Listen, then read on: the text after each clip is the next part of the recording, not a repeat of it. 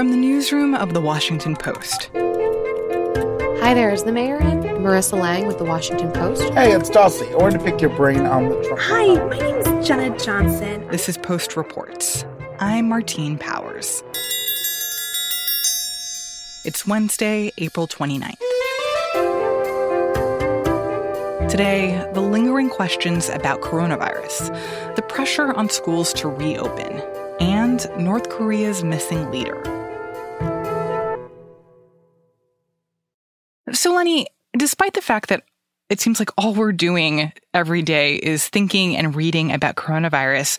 There are still a lot of things that we don't know about this outbreak and about how the virus works, or things that we thought that we knew a month ago or two months ago that now seem not quite so clear. Yeah. It's a brand new disease. It's a brand new virus. This is Lenny Bernstein. He covers health and medicine for the Post. And with the CDC adding six new symptoms to look out for, we wanted to ask Lenny some of the questions we've had about coronavirus, what we're learning now, and what we still don't know. As we go through the pandemic, remember the pandemic, while it seems like a century to all of us, is maybe a month and a half old, depending on where you want to begin. And it is showing itself to have characteristics that were not expected and to have characteristics that are pretty dangerous to us. So, what are some of the surprising things that doctors have seen in recent weeks in terms of how this virus affects people's bodies? I think one of the most surprising things is that some people appear to be able to walk around or to be hospitalized with relatively mild symptoms, not be feeling like they're short of breath, not be feeling like they're gasping for air until suddenly they crash and they find themselves in a very critical situation and very short of air. When doctors put a pulse oximeter on their fingers and see how much oxygen is in their blood, they are horrified because in some cases, the level of oxygen in their blood is so low that they should be unconscious or even dead. And for reasons we don't understand yet, the carbon dioxide is escaping from their lungs. It's not creating that feeling of, I can't breathe. And yet, they clearly are not getting enough oxygen. There's also this question of immunity. I think that we've had a lot of conversations where people say, well, at some point we're going to have herd immunity or that a lot of people will be immune to the virus because they've already had it. But it seems like it's not actually clear whether people do become immune once they get the virus and what the science is on how long that immunity could last for. On this day at the end of April, we just don't know. We are doing, starting to do serological tests that show the presence of antibodies in people's bloodstreams. Very, very few have been tested for coronavirus antibodies. That's the serological test. That's what they look for, those antibodies. But whether they convey immunity, as is typical, and how long they convey that immunity for is simply an open question. As you know, the biggest defect in the United States response to coronavirus has been the testing segment. There's two different kinds of tests. There's the uh, quicker test that tells you whether you actually have COVID 19, the disease, at the moment. And then there's the serological test that shows the antibodies in your blood that shows that you did have it in the past. When you when the virus invades your system, your your immune system sends out these antibodies to fight it and kill it. They remain in the blood. So we can tell whether you've had it by showing the presence of those antibodies. Right now we are even farther behind on that than we are on testing for people who have the virus. So that's the one that's going to let us get back into society. And we need to ramp that up dramatically. There are efforts being made to do so. And haven't there been a few reported cases of people who were previously infected with coronavirus who got it again? Yes, but it's not clear what happened to those people. Did they ever actually recover? Did they, as you say, have it, get rid of it, and then develop it again? Was the testing accurate? Did something else that we don't know about happen? So those are very sketchy. They're very early, and we don't yet have the follow up to rely on them. And then you have a lot of businesses and schools right now who are trying to come up with plans on how to reopen and do that safely and responsibly. And I have seen several people proposing this idea of using temperatures as some way of determining who is safe to be in a workplace, you know, testing people's temperature when they enter the building or when they get on a flight. Is that actually considered a reliable indicator of who might have coronavirus, especially as we've heard that so many people are completely asymptomatic when they do get infected and are capable of spreading the virus to other people.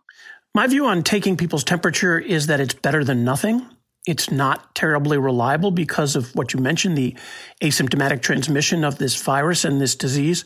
So, if you walked into the front door of your workplace one day and there's a person there with a thermometer and they take your temperature and it's normal, you get let in. That doesn't mean that you don't have the virus because you can have it and transmit it before you develop a fever. But if they take your temperature and it's 102, we know for sure we don't want to let you in the building. So you will weed out certain people that way, but you won't catch everyone. So early on in this outbreak, there was this huge emphasis on access to ventilators, and hospitals didn't have enough of them. There was concern that people who needed them wouldn't be able to get them. But now it's it's clear that most people who end up on ventilators don't actually do very well on them and it doesn't really help them survive. So what do we know about the the role that ventilators play in treatment and whether doctors are coming up with any other alternate methods to help people who are having trouble breathing? Ventilators are another subject of controversy in this uh, outbreak, some doctors feel that we are turning to them too early and too often, and that other methods should be used more often and more liberally. Uh, among those are proning, which means putting the patient on his or her stomach, which tends to clear some pressure and allow people to breathe easier. Some people believe that we should be using those oxygen masks that you'll see where it goes over the nose and mouth and forces oxygen in, but there's not that tube that goes down the throat into the lungs. In order to do that, you have to sedate people and paralyze them sometimes so they don't try to pull the tube out of their throat. And that's that's a very difficult thing for the patient. It's a very difficult thing for the doctors. However, ventilators definitely have helped lots of people survive who would have died. And different hospitals are seeing different survival rates. In New York, where people were just overwhelmed, in a hospital I went into, very few people ever got off the ventilators alive. Now, was that because of the tsunami? Was that because of the ventilator? Was that because the staff were so overwhelmed that they were running from patient to patient? We don't know. But I talked to a hospital yesterday where they're not overwhelmed, where they're, they have plenty of ventilators, or at least enough, and they have a much better survival rate on their ventilators. So that is a piece of equipment that is critical to fighting this outbreak, but you're seeing a variety of results. And then my last question is one that is very relevant to me in my life, but I am curious about pets and this question of whether animals can get coronavirus and more importantly, whether animals can transmit coronavirus. I've heard multiple reports that that is not the case, that they are immune. And yet I've seen stories about dogs and cats and even tigers in zoos getting infected. So do we actually have clarity on that question? No, with everything, just like with everything else, we don't have clarity on that at all. Um, they've done the tests that show that a couple of cats and a couple of tigers have contracted the virus. That's a fact. We know about it because we found it in their blood. Whether or not they can then transmit it to people is totally untested. They don't believe that's the case. But look, Martine, there's been a lot of things in this pandemic that we didn't believe was the case and turned out to be true. Remember six, seven weeks ago, they said, listen, you don't really have to worry too much about asymptomatic transmission. That's rarely a big portion of a virus like that. Well, look where we are now. Asymptomatic transmission is the bane of our existence because of what it's doing to the population. So I don't want to scare people. I don't want to scare the dog owners and the cat owners out there. I've got a dog. But take everything that people say you absolutely don't have to worry about with a grain of salt and think about it. Look to the future if you can and try to, you know, take care of yourself, take precautions. Lenny Bernstein covers health and medicine for The Post.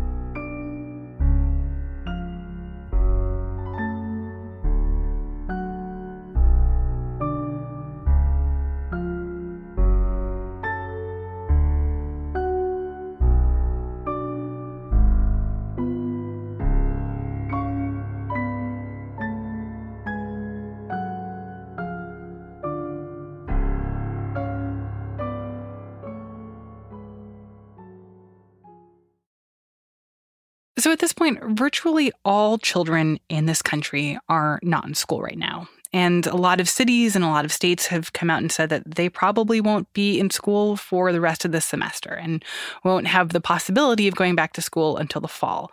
So, where does that leave people in charge of schools? Well, it leaves them sort of wondering what's next. You're seeing a lot of governors get out and they want to open it up.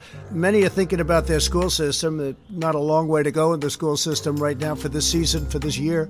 But uh, I think you'll see a lot of schools open up, even if it's for a very short period of time. I think it would be a good thing. Uh, the schools are shut down for the remainder of the school year. Learning continues at home, distance learning, uh, and the like. But we recognize there's been a learning loss uh, Uh, because of this disruption. We're concerned about that learning loss even into the summer. And so we are considering the prospect of an even earlier school year into the fall, as early as late July, early August. Some states are reopening. If a state is reopening, then it would make sense for some states to reopen schools. I don't know how you really reopen businesses statewide without reopening school. Young people seem to do very well. So I know that there are some governors that uh, aren't necessarily ready to open up their states, but they may be ready to open up their school systems. We'll see, but that's their choice. I mean, there's a sense that probably we're all going to be going back in the fall, but you know, what does that look like? Clearly, you know, the fall is going to come and it's not like we're going to have a vaccine for this virus. So, you know, how do you make schools safe? And a lot of school officials are starting to give that some really deep thought. I'm Laura Meckler. I'm National Education Writer for The Post. And what are the stakes of this question of how and when kids will go back to school? Like, why is it such an important and in many ways, like such a scary question?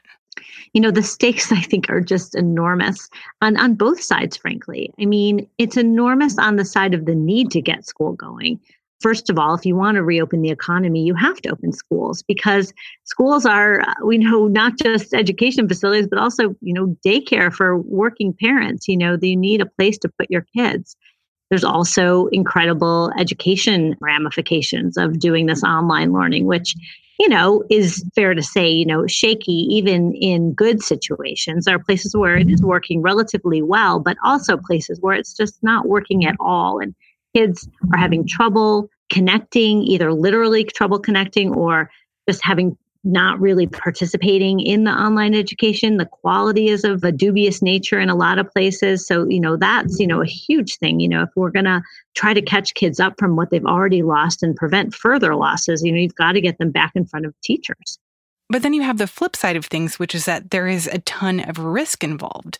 Even though kids don't generally get sick or at least seriously ill from coronavirus, they're considered these silent carriers because they might not exhibit any symptoms at all, but then they can just bring it home to their families and, and be a pretty effective way of spreading the virus. Plus, you know, of course, there are other people in school buildings. There are older teachers, there's staff members, there's bus drivers, there's all sorts of people who are vulnerable to the disease who are participating in in the school setting. So you do have all of those risks. And then, you know, when you think about the idea of not having gatherings of more than 10 people, you know, in a school, you have hundreds of people together, sometimes over a thousand people in one school. So how does that square with our understanding of what's the safe way to reopen? So, what are some of the strategies that school officials are considering for how they could bring children back in a safe way? A lot of these strategies are around the idea of trying to essentially reduce the number of kids who are with one another at any given moment. So, one popular idea being considered is you bring half the kids back, say on a Monday, and then the rest are at home learning virtually. And then on Tuesday, they switch. So you would have sort of only half the kids in the building at any one time. That's one idea. Another idea is to reduce the amount of travel or gatherings within the building. So maybe kids have lunch in their classrooms instead of in a big cafeteria. You know, another idea is instead of having kids change classrooms, you have kids stay in their classes and the teachers change. And again, you don't have large numbers of kids, you know, roaming the hallways, bumping into each other. I've heard administrators talk about one way hallways where everybody is kind of walking in the same direction so to reduce the possibility that they might you know run into one another. They've, they've been doing that in the grocery store and it feels like that never works. You know it's kind of hard to imagine how you're really reducing you know exposure of kids to each other just by having like allegedly a one way hallway. They're still gonna i think bump into each other and you know, of course, the idea of six feet apart seems kind of like a joke. If it's a joke at a grocery store, I mean, imagine it in a school. So, yeah, I mean, none, none of these things are perfect to say the least. But that's the thinking. You know, maybe you eliminate, you know, physical education classes. Maybe you run more bus routes so you can have each kid has its own bench on the bus. But you know, these are ideas. They're not perfect, but are they better than the alternatives? That's what they're trying to figure out. This is going to be a, a shock to our system that we really, I've been a superintendent for 25 years and never planned anything like this I was going to have to work on. In Dallas, I talked to the superintendent, Michael Hinojosa, who was talking about that idea of a staggered schedule. Mondays and Wednesdays, you have one group in the building, Tuesdays and Thursdays, a different group, and everybody's learning from home on Fridays. He said that lunches would probably be inside classrooms. And he even said that uh, the thing that was seemed to be keeping him up a little bit was how is he going to deal with football? In Texas, we have two sports: football and spring football. So everybody loves football here. But uh, we start having pre-football, pre uh, uh, camps in uh, July. So this is just around the corner. If, if depending on how we're going to handle football. We could go to flag football or we could push it back. Uh, of course, then you push into other seasons. And in high schools, many the same athletes do multiple sports. So there are a lot of complications. And that's a decision we're probably going to have to make early on. Another challenge of reopening schools, even if you do reduce the number of kids, is some schools just don't have very many bathrooms. They might have a whole floor with one girl's bathroom and one boy's bathroom, and that's it. So, how are kids going to regularly wash their hands if there's only one bathroom and they have to crowd in there in order to use it? And what we've heard from a lot of public health experts is that one of the key components to reopening the economy is doing widespread testing. And I wonder how that applies to schools. Like, is there a world in which we're testing every kid the day before they come back to school, or where they're at least doing like spot tests to see if there are some kids who might be sick? Well, I haven't heard anybody talking about doing actual testing for the virus of people in school buildings. I have heard about talks about maybe temperature checks as people walk in the building, like you've seen in some warehouses right now, them checking to see if somebody is sick. So that is one possibility. I think, though, the idea of having more widespread tests is really important, though, because a lot of people, like including a lot of teachers' unions, they're making the argument that until we have widespread testing, until somebody is able to get a test when they think they might be sick and therefore keep themselves at home, then you can't safely open the schools because there's just too much risk involved. So, you know, I think that if we had a lot more testing, it would be a lot easier for people to feel confident in the idea that you could open schools. And then what about teachers? How are they feeling about this? And what do they think is the best plan of action, especially considering how much risk they're at just being in a classroom full of kids? So I talked to a bunch of teachers as well who are some of the people who are most concerned about this because while they really miss their kids and they really want to be back with them, and they more than anyone sees the limits of this remote education, they're also scared, you know, about going back into the classroom and whether it's really safe. I, I talked with one teacher, her name is Heidi McElroy, and she's in the Kent School District outside of Seattle, one of the first school districts to close. I'm a music specialist, which means I teach uh, kindergarten through sixth grade at an elementary school in Kent.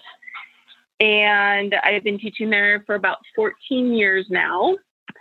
And um, our classes are about 50 minutes twice a week. So I see the kids quite a bit. And our classes are, you know, relatively large. I have anywhere from 25 to 40 kids in a class. When you think about social distancing, I mean, just first of all, having that many people in a, you know, relatively small space is right away problematic. Yeah, and there's just a lot of issues around how do you protect kids and prevent them from spreading you know, spreading the virus, especially since so many of them can be asymptomatic. And it seems like in some ways this is a, a workplace safety issue for them too.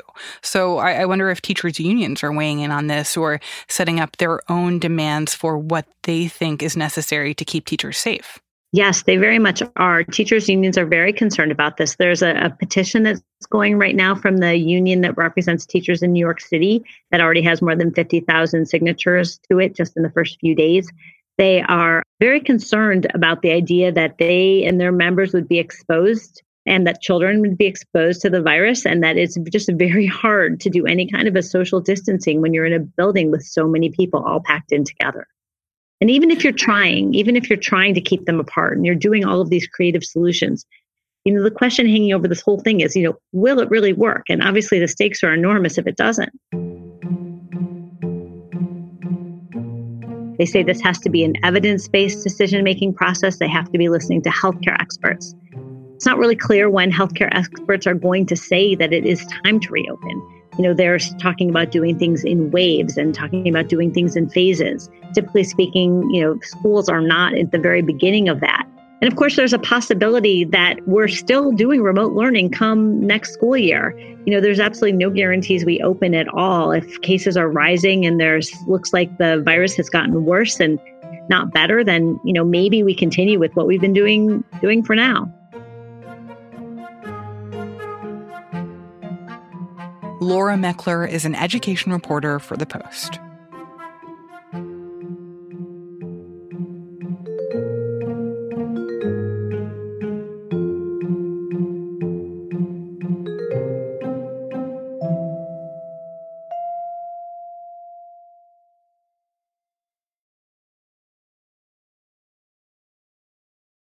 And now, one more thing. So, over the past couple of weeks, there has been a lot of speculation about Kim Jong un. And it all began when he failed to appear on the most important day of the North Korean year, which is the celebration of his grandfather's birth tonight, the international mystery North Korean leader Kim Jong un has not been seen in two weeks. Adding to rumors he's sick or even dead. On basically one of the biggest symbolic days of North Korea's history, he was nowhere to be found. What do we know? I'm Anna Fifield. I'm the Beijing bureau chief for the Washington Post, and I wrote a book about Kim Jong un called The Great Successor. Rumors really became turbocharged last week when a South Korean website reported Kim Jong un had undergone heart surgery and that he was recovering in a clinic in the country. Serious questions tonight about the health of Kim Jong un following recent surgery. And then CNN picked this up and reported that he was in critical condition. The U.S. official with direct knowledge tells me that the U.S. is now monitoring intelligence that Kim Jong un's health is in grave danger. This is following a recent surgery. It may be that Kim Jong un has undergone heart surgery. He may be recovering. Maybe nothing happened. Maybe he's at the beach in Wonsan, which is, you know, one of his favorite parts of the country. We just don't know. So we need to just be patient and wait for North Korea to either announce something big has happened or for Kim Jong un to walk back onto the scene. The deaths of North Korean leaders have been greatly exaggerated many times before. In 2014, Kim Jong un disappeared for six weeks in total. During that time, there was a lot of talk that maybe he'd been deposed. Uh, you know, maybe his ankles had given way because he had eaten too much cheese And then after six weeks, uh, Kim Jong un returned. He had a limp and he had a walking stick, but he returned and North Korea never explained it. I mean, this is North Korea. They don't have to explain anything. If Kim Jong un were to die, that would create a huge crisis in the regime in North Korea. There is no clear successor to Kim Jong un. He has one older brother who was already passed over for the job. He has one son who is maybe two or three years old, which leaves only one person. There's only one family member who plays any kind of role in the regime, and that is Kim Jong un's younger sister, Kim Yo Jong.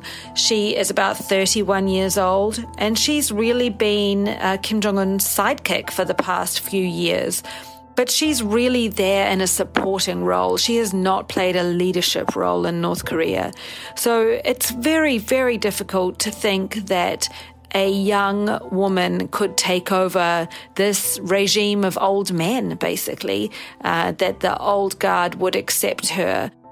So, right now, I am just trying to sit tight and remain patient, and I'm waiting to see either if North Korea announces something, if they have a special news bulletin and their famous newsreader, Ri Chun Hee, comes out in a black dress, or if, as happened in 2014, Kim Jong un pops back up on the scene and things return to normal as if nothing had ever gone awry. Anna Fifield is the Beijing bureau chief for The Post.